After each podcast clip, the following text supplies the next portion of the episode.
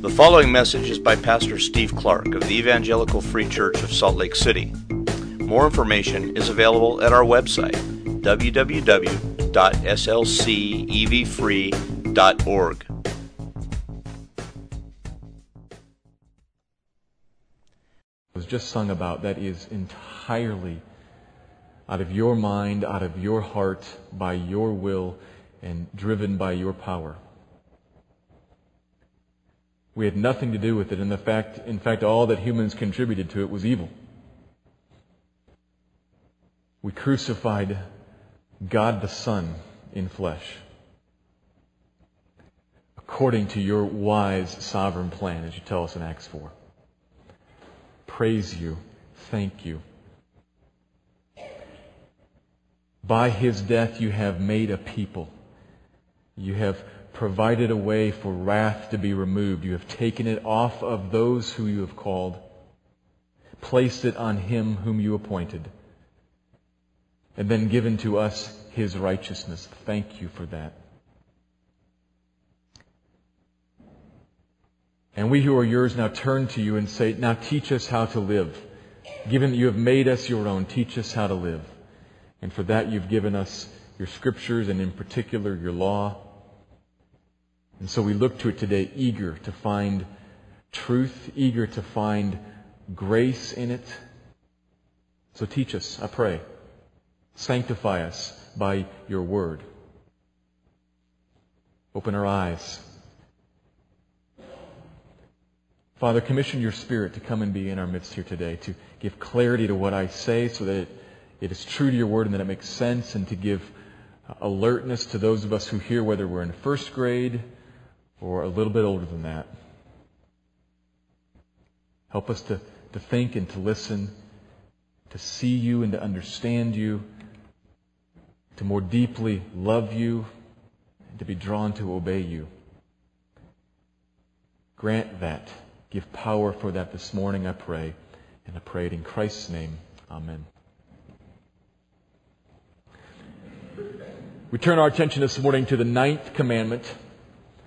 For the last few months, we've been addressing the Ten Commandments, and as we've worked through them, we have seen that this succinct expression by God of His law is essentially the, the, the very minimal expression of His treaty, His covenant that He made with His people. He, he took a people, He took them out of slavery in Egypt, liberated them from that, brought them under His own authority, made them His own people, and then made a covenant with them, a treaty. Here's how we're going to relate now that you are my people.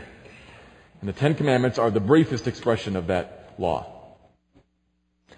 And as I've mentioned several times, but have to every Sunday, because there, there are, of course, always new people here, I have to clarify this and, and be sure that we that we understand it very clearly, that as we read this law, as we listen to it explained, that it is not to be read. It must not be read or must not be understood as, here's what you do so as to become one of God's people. Here's what you do. If you obey this and live like this, then God will accept you and will be pleased with you and will make you one of His own. You'll be saved. That's not the case. So we're just talking about and praying about, and as the facts of history make clear, it's actually the exact opposite. Given that He has already made us His people, here's how we live in a way that pleases Him. Given that He took them out of Egypt and brought them under His own authority, then gave them the law to tell them how to live in relationship to Him. Given that He has brought us His people out of slavery to sin and has made us His own by the blood of Jesus shed on the cross, here's how we are to live. The cross is critical in understanding how is it that I become God's people. Obedience to the law is not it. It's the cross. Nothing but the blood of Jesus, as we sang this morning. What can wash away my sin? Not more strident obedience. What can wash away my sin? Nothing but the blood of Jesus. In fact, when we read God's law, we see and hear what God requires, and we also see how far we fall from it. We learn about our sin and we learn about God's wrath due on us, and that drives us back to the only place that I can have my sin washed away, the cross. That's what's going on when Jesus, who is God in the flesh, God come down in the flesh, dies on the cross. He removes wrath off of lawbreakers. For those who trust Him, He removes wrath, makes a people, and then gives us back the law and says, but this is what I expect of my people. This is how you are to live. This is what pleases me. And surely as we read the law, there is righteousness explained there. There is the character of God displayed there. Not so that we can become His. You need to be really clear about that. But understanding that, then we can come to it and we can find much to benefit us in it. And the ninth commandment, obviously, is part of the Ten Commandments. So we're going to look at that this morning. And, and my hope is that as we go through our usual process of looking at the commandment and, and diving into it and understanding what it means and, and looking at some of its wider application and what it implies, that as we, as we do that, as we have over time, that God will use this time this morning to grab a hold of us as a people and individually and move us towards gracious truth-telling. That He will make us to be individuals and make us as a people to be those who love grace and truth, who are actually full of grace and truth, just like Jesus was, John one tells us. Full of grace and truth, that we would be a people like that, that He would use this commandment towards that end. So my hope this morning, that's kind of the direction we're going. Let me read the passage, and as usual, I'm going to begin in verse six of Deuteronomy chapter five, because that's where the law begins, and I want to set the whole context for it. So I'm going to begin reading in Deuteronomy chapter five, verse six, up through verse twenty, our verse for this morning. Verse six, I am the Lord your God, who brought you out of the land of Egypt, out of the house of slavery. You shall have no other gods before me. You shall not make for yourself a carved image, or any likeness of anything that is in heaven above, or that is on the earth beneath, or that is in the water under the earth. You shall not bow down to them, or serve them. For I, the Lord your God, am a jealous God, visiting the iniquity of the fathers on the children to the third and fourth generation of those who hate me, but showing steadfast love to thousands of those who love me and keep my commandments. You shall not take the name of the Lord your God in vain, for the Lord will not hold him guiltless who takes his name in vain. Observe the Sabbath day, keep it holy, as the Lord your God commanded you. Six days you shall labor and do all your work, but the seventh day is a Sabbath to the Lord your God. On it you shall not do any work, you or your son or your daughter or your male servant or your female servant or your ox or your donkey or any of your livestock or the sojourner who is within your gates, that your male servant and your female servant may rest as well as you. You shall remember that you were a slave in the land of Egypt, and the Lord your God brought you out from there with a mighty hand and an outstretched arm. Therefore the Lord your God commanded you to keep the Sabbath day. Honor your father and your mother, as the Lord your God commanded you, that your days may be long and that it may go well with you in the land that the Lord your God is giving you. You shall not murder, and you shall not commit adultery, and you shall not steal, and you shall not bear false witness against your neighbor. The word of the Lord. This ninth commandment is a little bit shorter than some of the previous ones, but it's still pretty brief. No false witness. The word false, you may dis- may recall, we discussed up in the third commandment, when it was talking about taking the name of the Lord in vain. It's the same word as up there, which essentially could be translated as empty or nothingness, of no substance, of no value, worthless. So the word does not carry a, a purely cold, simple, true or false nature to it. It's a little wider. Rather, it might be something more like full or valuable, of good purpose, substantive, accurate, and right, and meaningful, or the opposite, false, or vain, or empty, or purposeless, or inaccurate, or hollow, or worthless. Kind of trying to flesh that out a little bit.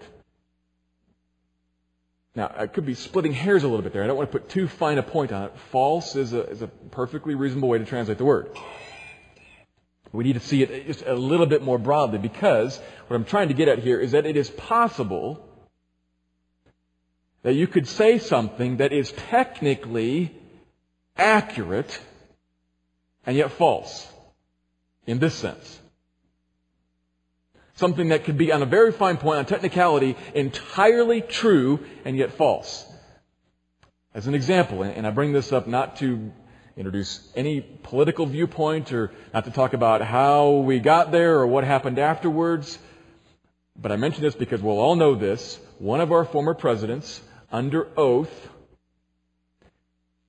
described, disputed the meaning of the word is entirely accurately. Truthfully. But the whole thing was false. That's what I'm getting at. His point was accurate and true. But the whole testimony was designed to deceive and evade. False, while being technically true. You shall not bear false witness is not concerned with just some technicality or some fine point argument about truth narrowly defined. We might say generally that it's what it's getting at is no unrighteous testimony, no unrighteous witness, but only righteous, good versus bad. Don't talk technicalities here. Is it wholesome and full and real or not? And the initial context of this witness is a court setting, a trial or an examination. A witness, somebody called to give testimony, to give a witness in a trial about or concerning another member of the community who's being judged. Neighbor does not just mean simply one who lives on your block, one who is, you know, proc- in close proximity to you. Neighbor is someone else in the community. You might recall the, the parable of the Good Samaritan in the New Testament, where Jesus kind of expands that word and clarifies what it means. In, in Jesus' day, the, the Jews of his day were wanting to narrow that down. As technically, they, they were they were accurate in describing just, my neighbors are only people in the covenant community, only other Jews.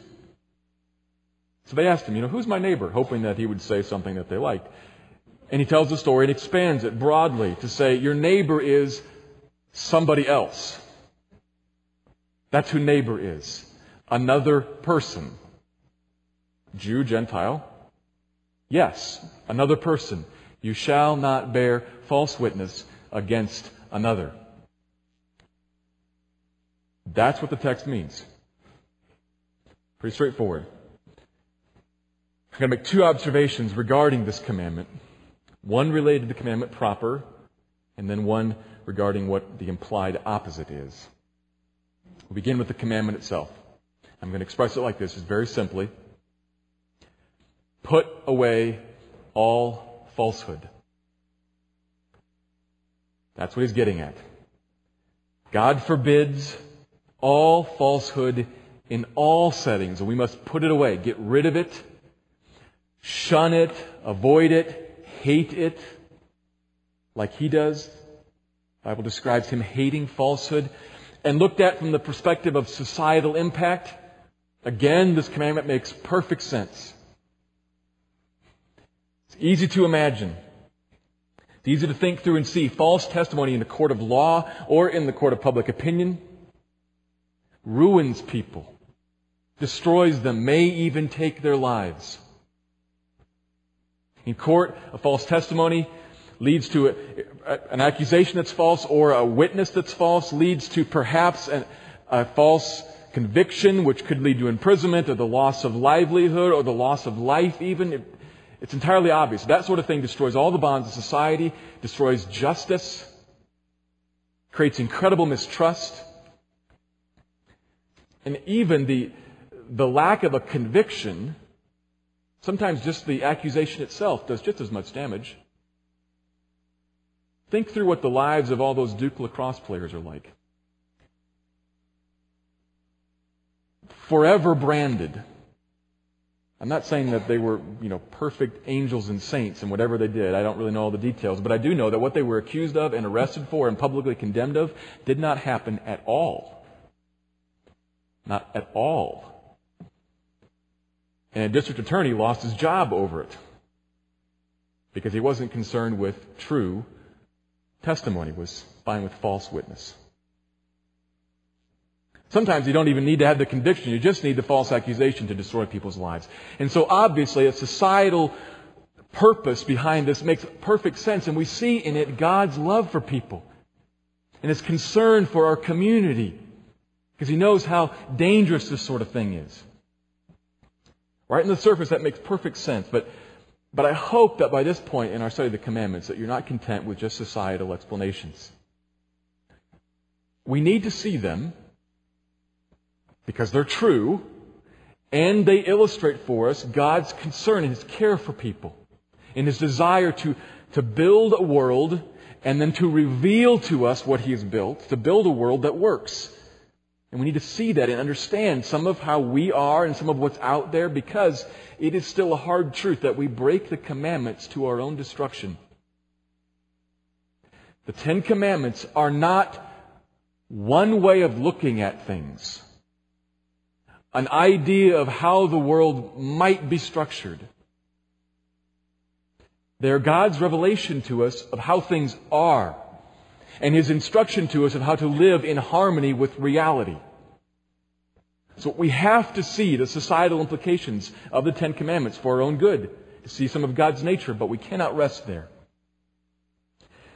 This world works first and foremost with individual people in relationship to God. We have to be people who think, how does, what does this say? What does this mean about me in relation to God first, and then everybody else second? There has to be something about God here. What's the theological reason for the ninth commandment? What is it? Well, let's think of it like this. Suppose somebody asks you a question, whether you're on a witness stand or you're just in the hallway at school. Question, maybe. Did you see Sally riding her bike after school yesterday? And as soon as you have that question posed to you, a bunch of things run through your mind right away. Did I or did I not see Sally riding her bike? That would obviously run through your mind immediately. But a bunch of other stuff does too, such as, why is this person asking me? What's going on? Am I, am I in the middle of something here? Am I about to get in trouble? Is Sally about to get in trouble? Could I avoid getting myself in trouble? Could I get Sally in more trouble? Or could I get her off the hook? Or could I establish myself as being kind of a person of significance because I know stuff? And I can put myself at the center of the event and be the one that people come to, for the one who has knowledge. Or could I get myself out of this thing because this is toxic and I don't want any part of it? All that stuff kind of runs through your mind too, as soon as somebody says, did you see Sally? So hold that for a minute, and now bring in God, who is the God of truth, and whose testimonies, everything that He says, His Word, is always true. He's the God of truth. And be very careful that we understand what I mean, though.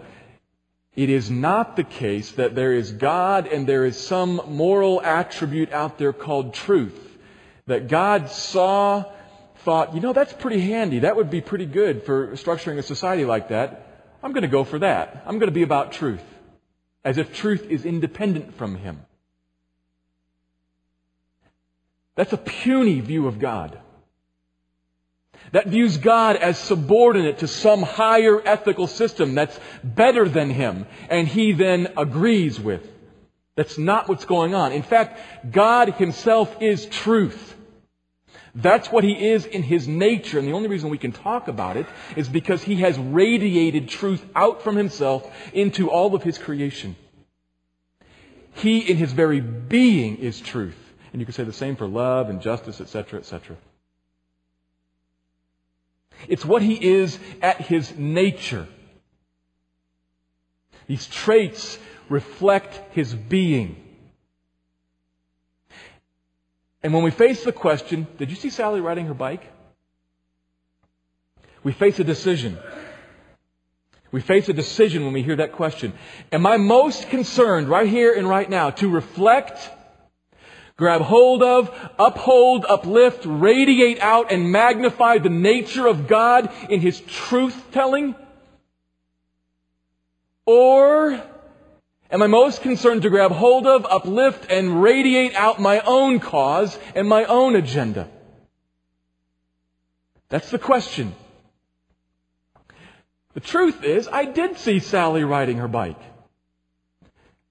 But that will get me in trouble because I wasn't supposed to be there.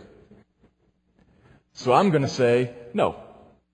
Or the truth is, I saw her, but if I admit that, it's going to get her in trouble and cause her to dislike me. And I really want her to like me, so I'm going to say no. Or I didn't see her, but I know she wasn't supposed to be there, and I can get her. So yeah, I saw her. The lie, whatever way you go with it, the lie is driven by a dethroning of God, a casting out of truth, and an enthroning of myself and my own agenda and my own goal in falsehood. It is theologically evil.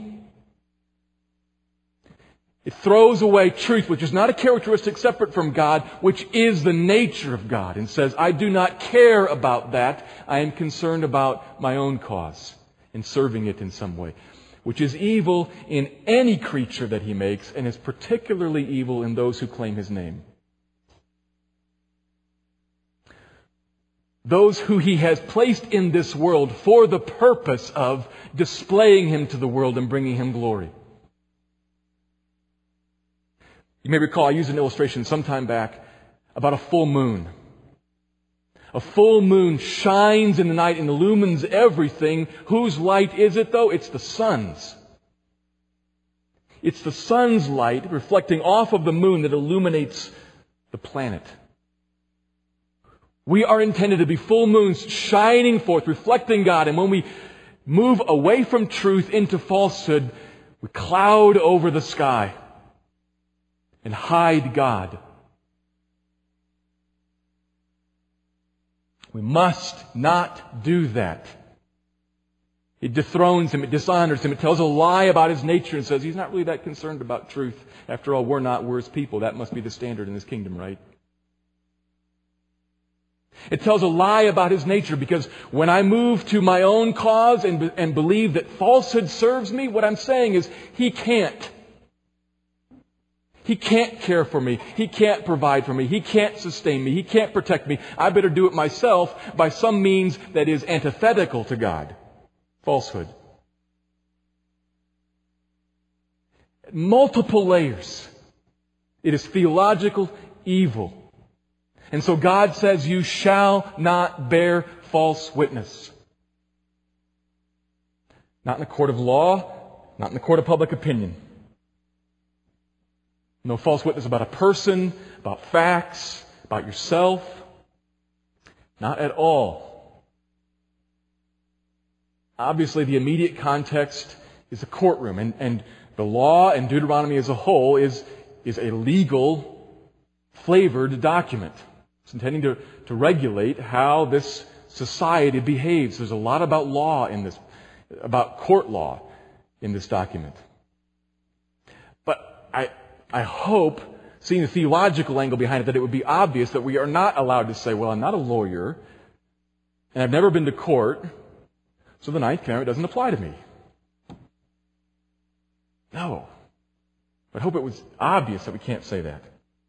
The larger principle at work here says that God is about truth and against falsehood. We must put away all falsehood everywhere, in court and everywhere else. Put away any aspect of dealing with people or facts or topics in a way that shapes them or spins them, massages them.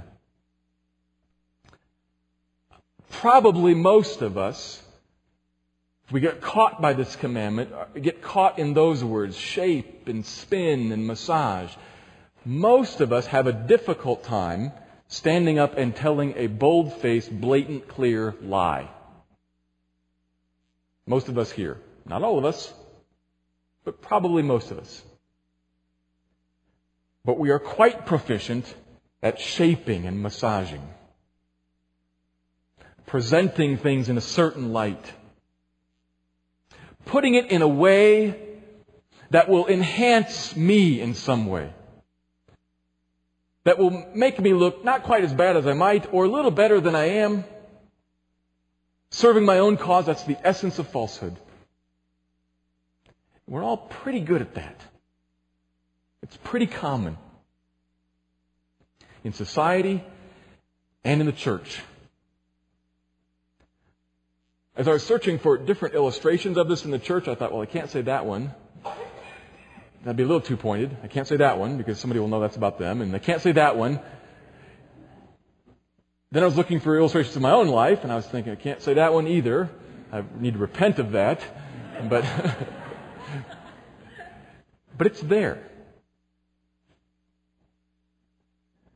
I decided to use one that would be benign, and here's the danger, that's another political illustration. That would be benign, but it would help kind of point out what I'm talking about here. And again, I, I mean nothing politically about this, but this happened, and perhaps you read about it. In the campaign, in the Democratic campaign, one of the candidates said something along the lines of, I keep hearing talk that Barack Hussein Obama is a Muslim. To my knowledge, that's not true. Which is an entirely true statement and entirely deceptive. The whole thing is brought up to cause people to fear that he might be a Muslim. Now, whether you care about that or not is not the point, but do you see the issue? You drop in the Hussein part. You say, I hear people talk about this, which brings it back onto the table. And to my knowledge, it's not true, which means, well, maybe somebody else knows, though. I just don't. The whole thing's evasive. We do that too. Not just that candidate. We constantly present facts in a certain light. Exaggerate numbers. Diminish our ownership of a situation when talking to one person and enhance it in talking to another. So that I take credit for it over here and deny it over here.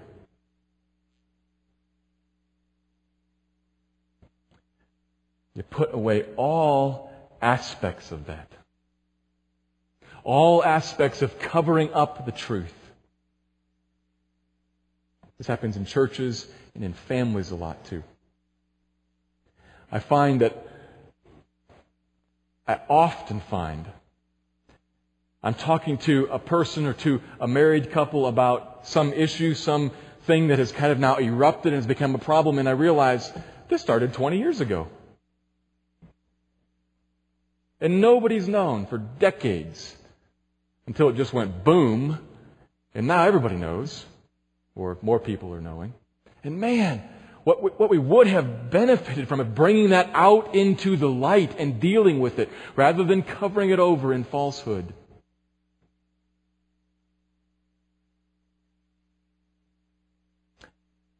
Put away all falsehood. Deliberate shaping of words, the deliberate avoiding of the stating of some words and situations. The ninth commandment exhorts us to. To put away falsehood and instead love and speak the truth. Which brings us to the second observation. This turns to the opposite of the commandment. And positively speaking, what does the commandment imply? Positively speaking, God requires us to speak the truth in love. He requires His people to speak the truth in love. And as, as we deal with these commandments, I hope that you're, that you're constantly thinking, especially by this point, you're automatically thinking about issues that relate to the heart and about the, the broad reach of the particular, very succinct prohibitions. I hope your, your mind is automatically kind of spreading out and seeing what else does this touch and what does it touch on the inside. And so you're, you're thinking, I hope, that if He's against empty, self-serving falsehood that comes out of a self-centered heart, what's He in favor of? What's, what's He want from us? Well, purposeful, not empty, purposeful, other-centered truth would be the, the logical answer to that, and that's what the Apostle Paul tells us. Turn again to the book of Ephesians, which is about one hundred pages from the end of your Bible. And isn't it interesting, just as we're turning there, isn't it interesting how much and how directly the Ten Commandments connect to the New Testament? You can walk through pieces of the New Testament and see bing, bing, bing, bing, dealing with several of them in a row. The Sermon on the Mount, there are several that are taken on. Paul here in Ephesians addresses several right in a row. We're very closely connected to this law. Still what God wants from us. And Paul's going to launch into that in Ephesians chapter four. Now, I've preached through Ephesians before, and we were in the same place last week for the Eighth Commandment. So if you want more detail about this, I could refer you back to the, the online resources that have those past sermons. But I need to say a, a little bit just to kind of get us all up to speed. In chapter four of the book of Ephesians, verses twenty-two, three, and four, Paul is dealing with this issue. How does God mature Christians? How does He grow us? The first three chapters, he dealt with how do we become His people? And then the last three chapters, it's how then do we live, which should sound similar to He makes us His people and then He gives us His requirements. Same structure. By chapter four, he's into the requirements section. How does God shape us and grow us and mature us? And twenty-two, three, and four present a unit that we can't just take a little bit. We've got to get the whole thing. In twenty-two, he talks about you were taught to put off the old self. Think of it like a change of clothing that's become dirty and, and shot through and stained with sin. From deceitful desires within you that, that corrupt the old self. You want stuff that's all twisted and, and deceitful and fools you, and it makes this old self sinful, and so you have to put it off by a choice of will to say no and to, and to constantly stiff-arm that old self. Repent. Turn away from it. Say no. And then twenty-three in the middle, God does something. We do that. God does something. He makes us new. You notice that the statement is in the passive. Be made new by God. And then twenty-four, put on the new self, created by God, verse twenty-three, to be like God in true righteousness and holiness. So you put off and you put on, and in the middle, God does a work. So it's the two of us together, not up to me, not up to Him so that I'm passive. We work together. By God's grace, I grow. And to see how that applies specifically to our commandment, the ninth commandment, read the very next verse. Therefore, this is verse twenty-five, therefore, having put away falsehood, there's the ninth commandment, and that's the put off part. Having put away falsehood, what do you put on? Let each one of you speak the truth with his neighbor. Not just speak the truth about your neighbor, speak the truth with your neighbor in all kinds of settings, whether you're talking to your neighbor who's on the jury, whether you're talking to your neighbor in a shop or in your house, speak the truth, having put off falsehood. There's the two sides there. Put off falsehood, put on speaking the truth in love. I grabbed the in love from up in verse fifteen where he says to speak the truth in love. Paul's teaching there. But it's so critical for how God builds a church that He's not done with it. Skip down to verse twenty-nine. And notice the put-off, put-on pattern that's in that verse as well. Let no corrupting talk come out of your mouths. It's put off. All corrupting talk that would erode, that would tear down, that would rip apart, that would corrupt. Don't let anything like that come out of your mouths. But instead, put on only such as is good for building up, as fits the occasion, that it may give grace to those who hear. Put on the truth, spoken in love, so as to build up others. That's what Paul's getting at. Without putting on the truth spoken to your neighbor, that which is grace coming out of your mouth as fits the occasion to build them up, without putting that on, you're not keeping the ninth commandment. You cannot stop only in the put off and say, there, I'm done. No. To put off and put on positively, truth-speaking, rooted in love, with the desire to build the other person up. Not just with warm fuzzies, but to enhance their growth in a substantive way to help them to mature in Christ. That's positively required of us in the commandment. Paul elaborates on that, makes that really clear. We must speak, we must have in our conscience the desire, not just, what do I feel like saying here? But, what does that person need to hear? Not so as to put them in their place, not so as to set the record straight. That might sound right, but it's often self-serving. What does that person need to hear so that this person, in the situation that they're in right now, as fits the occasion, verse twenty-nine, so that right now this person can grow, can grow in their similarity to Jesus in His nature. What would be grace coming out of my mouth to this person right now? The focus is shifted from me to them. Communication that seeks to build up and not tear down and not serve myself. Speak the truth in love. So ask yourself this question. And as I say this, I find myself hoping and praying that God would give sight to your eyes. Because I, I say something like that. I find often I say something like, ask yourself this question. Everybody knows the question I'm going to ask. Are you this person or not? How do you compare? Are you the person who speaks falsehood to serve yourself? Or are you the person who speaks truth to serve the other person? You know, I'm going to ask that question. And a number of conscientious Christians hear that coming and begin to ask themselves the question and to look inside and to wonder, Lord, is this me or not? Maybe even look a little too deeply inside and maybe get a little too hyper-analytical. But they begin to ask, which is generally a good thing. But the problem is, and why I pray that God opens eyes, is that some of us are blatant gossips, are clear, stand-out slanderers.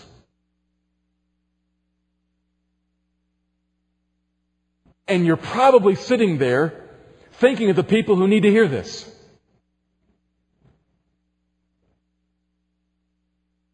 I hope not. But what I pray is that God would open your eyes and you would see, in the words of the prophet, I am that man. I am that woman. That you would realize what comes out of my mouth so often is to serve me and is shaped with just enough truth, but just enough falsehood that I'm going to accomplish my goals and perhaps tear them down, but have certainly dismissed the God of truth. Are you that person or not? Or, by grace, are you the person who speaks the truth in love and thinks, I must be concerned for you, brother, for you, sister. What do you need to hear from me right now? What do you need to hear from the Lord through me? Because I want you to grow. I want you to become more like Christ. Is that you? I pray that it is. May He work that in all of us, to lay aside falsehood and instead speak the truth in love to each other. It's an essential characteristic of a thriving church. Because as Jesus said, we are sanctified by the truth. We are not sanctified by friendliness. We are not sanctified by kindness. We're not sanctified by lack of conflict. We're not sanctified by good music. We're not sanctified by attractive preaching, whatever that means.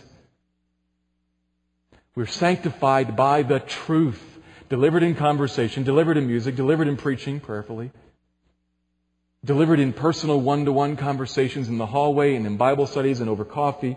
We're sanctified by the truth. And we need from God, because Jesus continues and says, your word is truth. What He means is the only thing that grows us is His truth, by which He birthed us as James, by which He grows us as Jesus. Truth delivered in love. It is critical for a church. We both need it, you and I both. We need to see our sin, which is our enemy, not one another. Our sin is our enemy. We need to see our blind spots, because there's all kinds of stuff I don't even see that I struggle with. I need that from you. You need it from me and one another. It's critical. But if I'm going to speak the truth to you that you need, as fits the occasion that it would be grace, I need to know what the occasion is.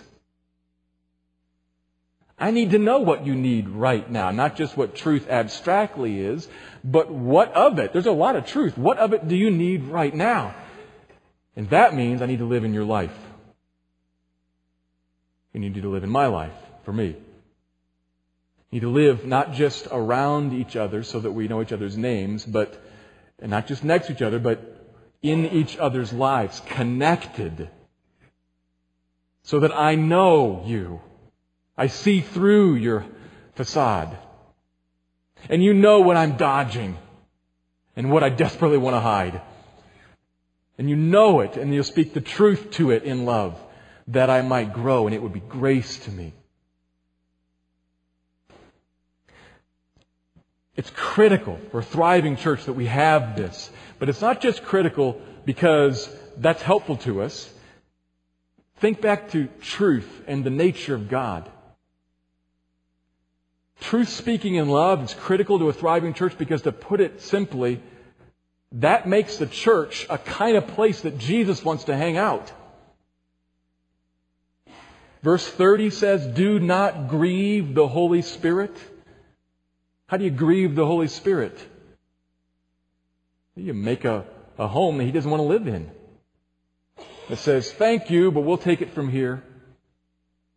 I see who you are, Spirit of truth," as First John says. I know who Jesus is, the way, the truth, and the life. I know that God hates falsehood and loves truth. I'm going to go a different way. And the Spirit is grieved by that, driven out, and a church dies without the Spirit. We need to be a people about speaking the truth in love.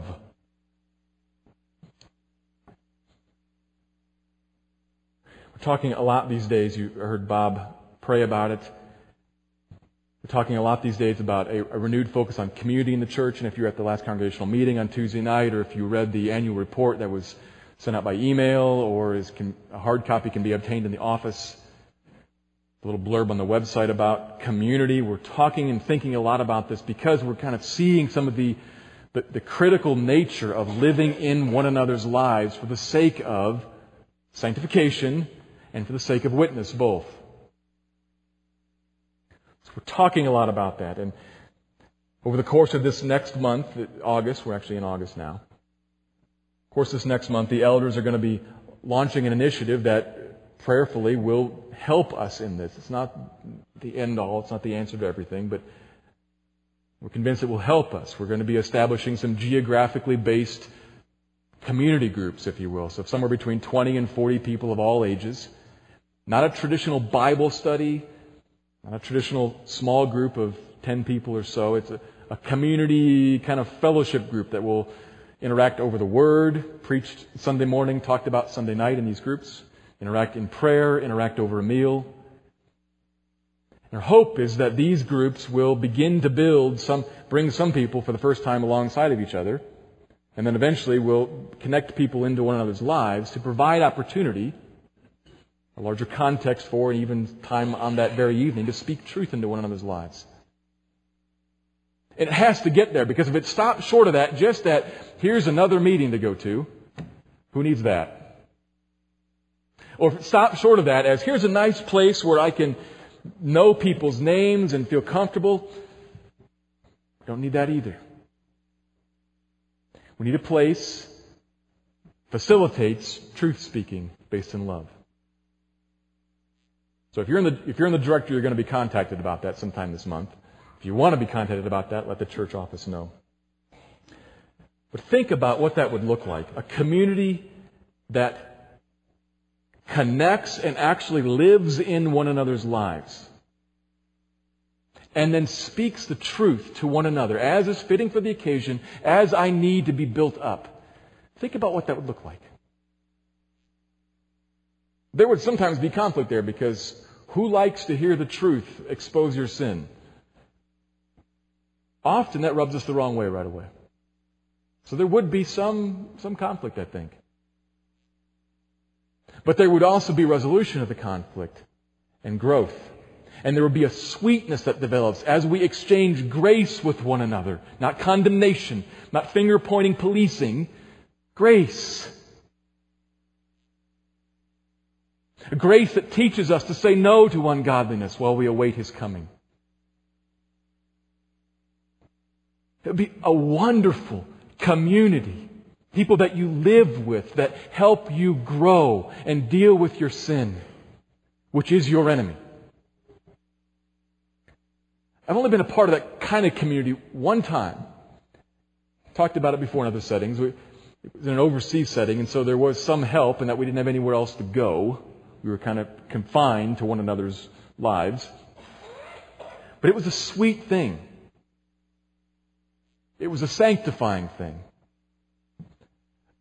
I think about and I long for and I hope for, when I remember to, I pray for, that we would become that sort of church. We would become a real community. Now, we can't do it at two hundred some people, but I think we can do it in twenty, thirty, forty people. So that's what we're moving towards. But what other neighbors need to hear from you the truth spoken in love? And remember, neighbor is not just another person in the covenant community. Neighbor is other person. What other people need from you true witness in love? The millions of people who don't know Christ and live within half an hour of your house. In my house. I go up on, on this, uh, sometimes on Saturday nights I go up on this, there's a parking lot up there for a shuttle service on Wasatch. You can see over the whole valley, and obviously at night there's all these lights lit up, and you just see millions of people. And, you know, kind of run the math real quickly. How many of them are Christians?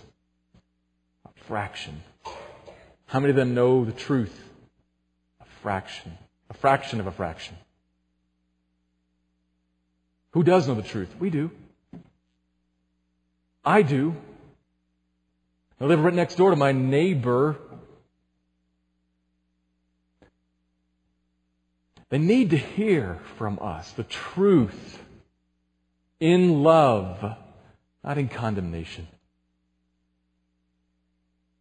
Not only is that highly unlike Christ, it's not helpful. Who wants to listen to somebody who hates them? In love. To speak the truth to people. To get into their lives. So that the opportunities and what's fitting in this situation, this situation becomes apparent to us when we're in somebody's life. So that we know what grace looks like right there. How the gospel applies to that thing right there. There's a hundred questions that come to my mind. How do I know what how the gospel applies to that? How do I get into somebody's life? Yeah, okay, hundreds of questions. Agreed. But it begins with a burden. It begins with a, with a, a convinced self-nature that I have to be about this. It's what He calls us to, to be true witnesses, not just to these neighbors, but to our neighbors. Speak the truth in love. It must be about that. But just to say that this is what we have to be about is not sufficient. I can, I can call us to it. I can call myself to it. I can pray for it. But I have to say a little bit about how we get there. Because if I only talk about verse twenty-two, put off, and verse twenty-four, put on, and leave out twenty-three, I've gutted it. We are only changed by the grace of God at work in us. His grace. We need Him to do a work. How does He do this work in us? Well, we can keep reading in Ephesians. We could go to a bunch of places, but since we're in Ephesians, let's look there. You keep reading on down through the end of four. He addresses other issues. He specifically mentions slander and clamor and malice. And then beginning of five, Verse one, therefore be imitators of God as beloved children and walk in love as Christ loved us and gave himself up for us. So there's the commandment, walk in love. Be imitators of God who is truth. Imitate him in truth and present it in love as I'm walking in love. There's the, it's right there. But how do I get that? As Christ loved us and gave himself for us. I'm changed to be an imitator of God as my mind and my heart is set on Christ's love for me and his sacrifice for me. That's what Paul's doing. He's taking their eyes and he's showing, here's the commandment, and let me take your eyes and direct them towards Christ hanging on the cross in love. I want you to walk in love, and I'm going to make you look over here to get you there. You see that in five, one, and two. He directs us through Christ, through verse twenty-three to twenty-four. As we set our minds on Christ, as he opens our eyes and shows us Christ, when the glory of Christ and his cross and his love displayed there controls us on the inside, a number of things happen. My love of self is reduced. My love for him is grown. And I begin to love what he loves, the church. I begin to love what he loves, lost people. And I think importantly,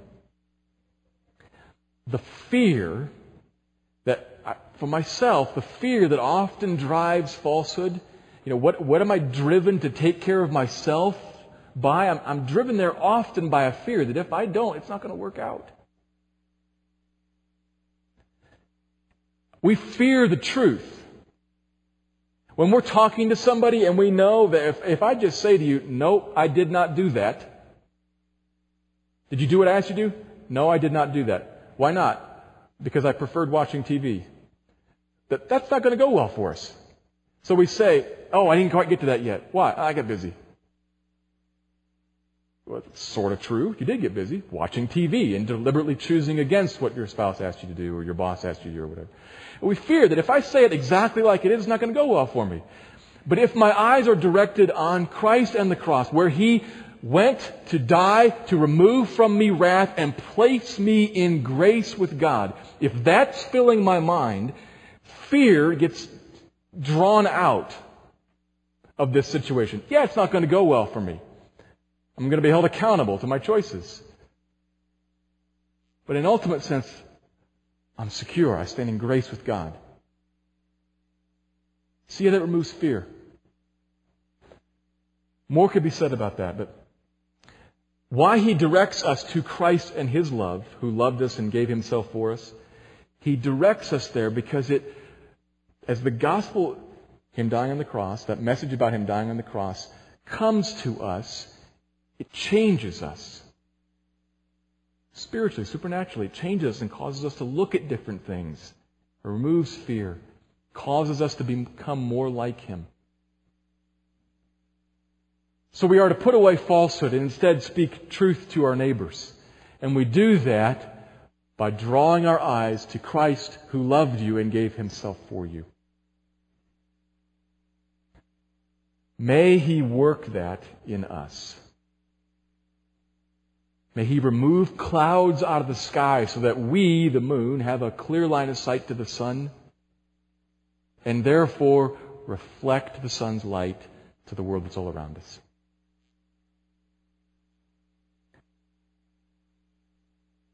We're going to move towards communion now.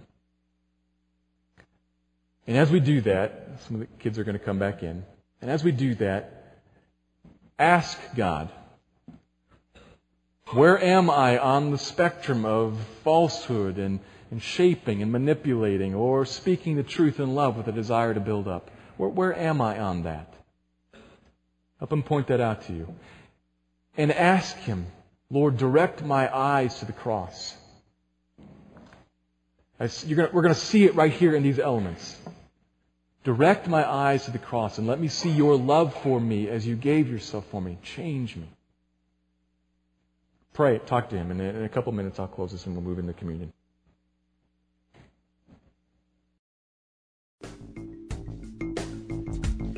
Thank you for listening to this message by Pastor Steve Clark of the Evangelical Free Church of Salt Lake City in Salt Lake City, Utah.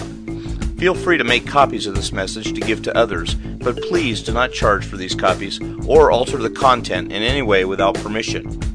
We invite you to visit our website at w w w dot s l c e v free dot org or call us directly at area code eight zero one, nine four three, zero zero nine one. Our mailing address is Evangelical Free Church of Salt Lake City, sixty-five fifteen South Lyon Lane, Salt Lake City, Utah, eight four one two one.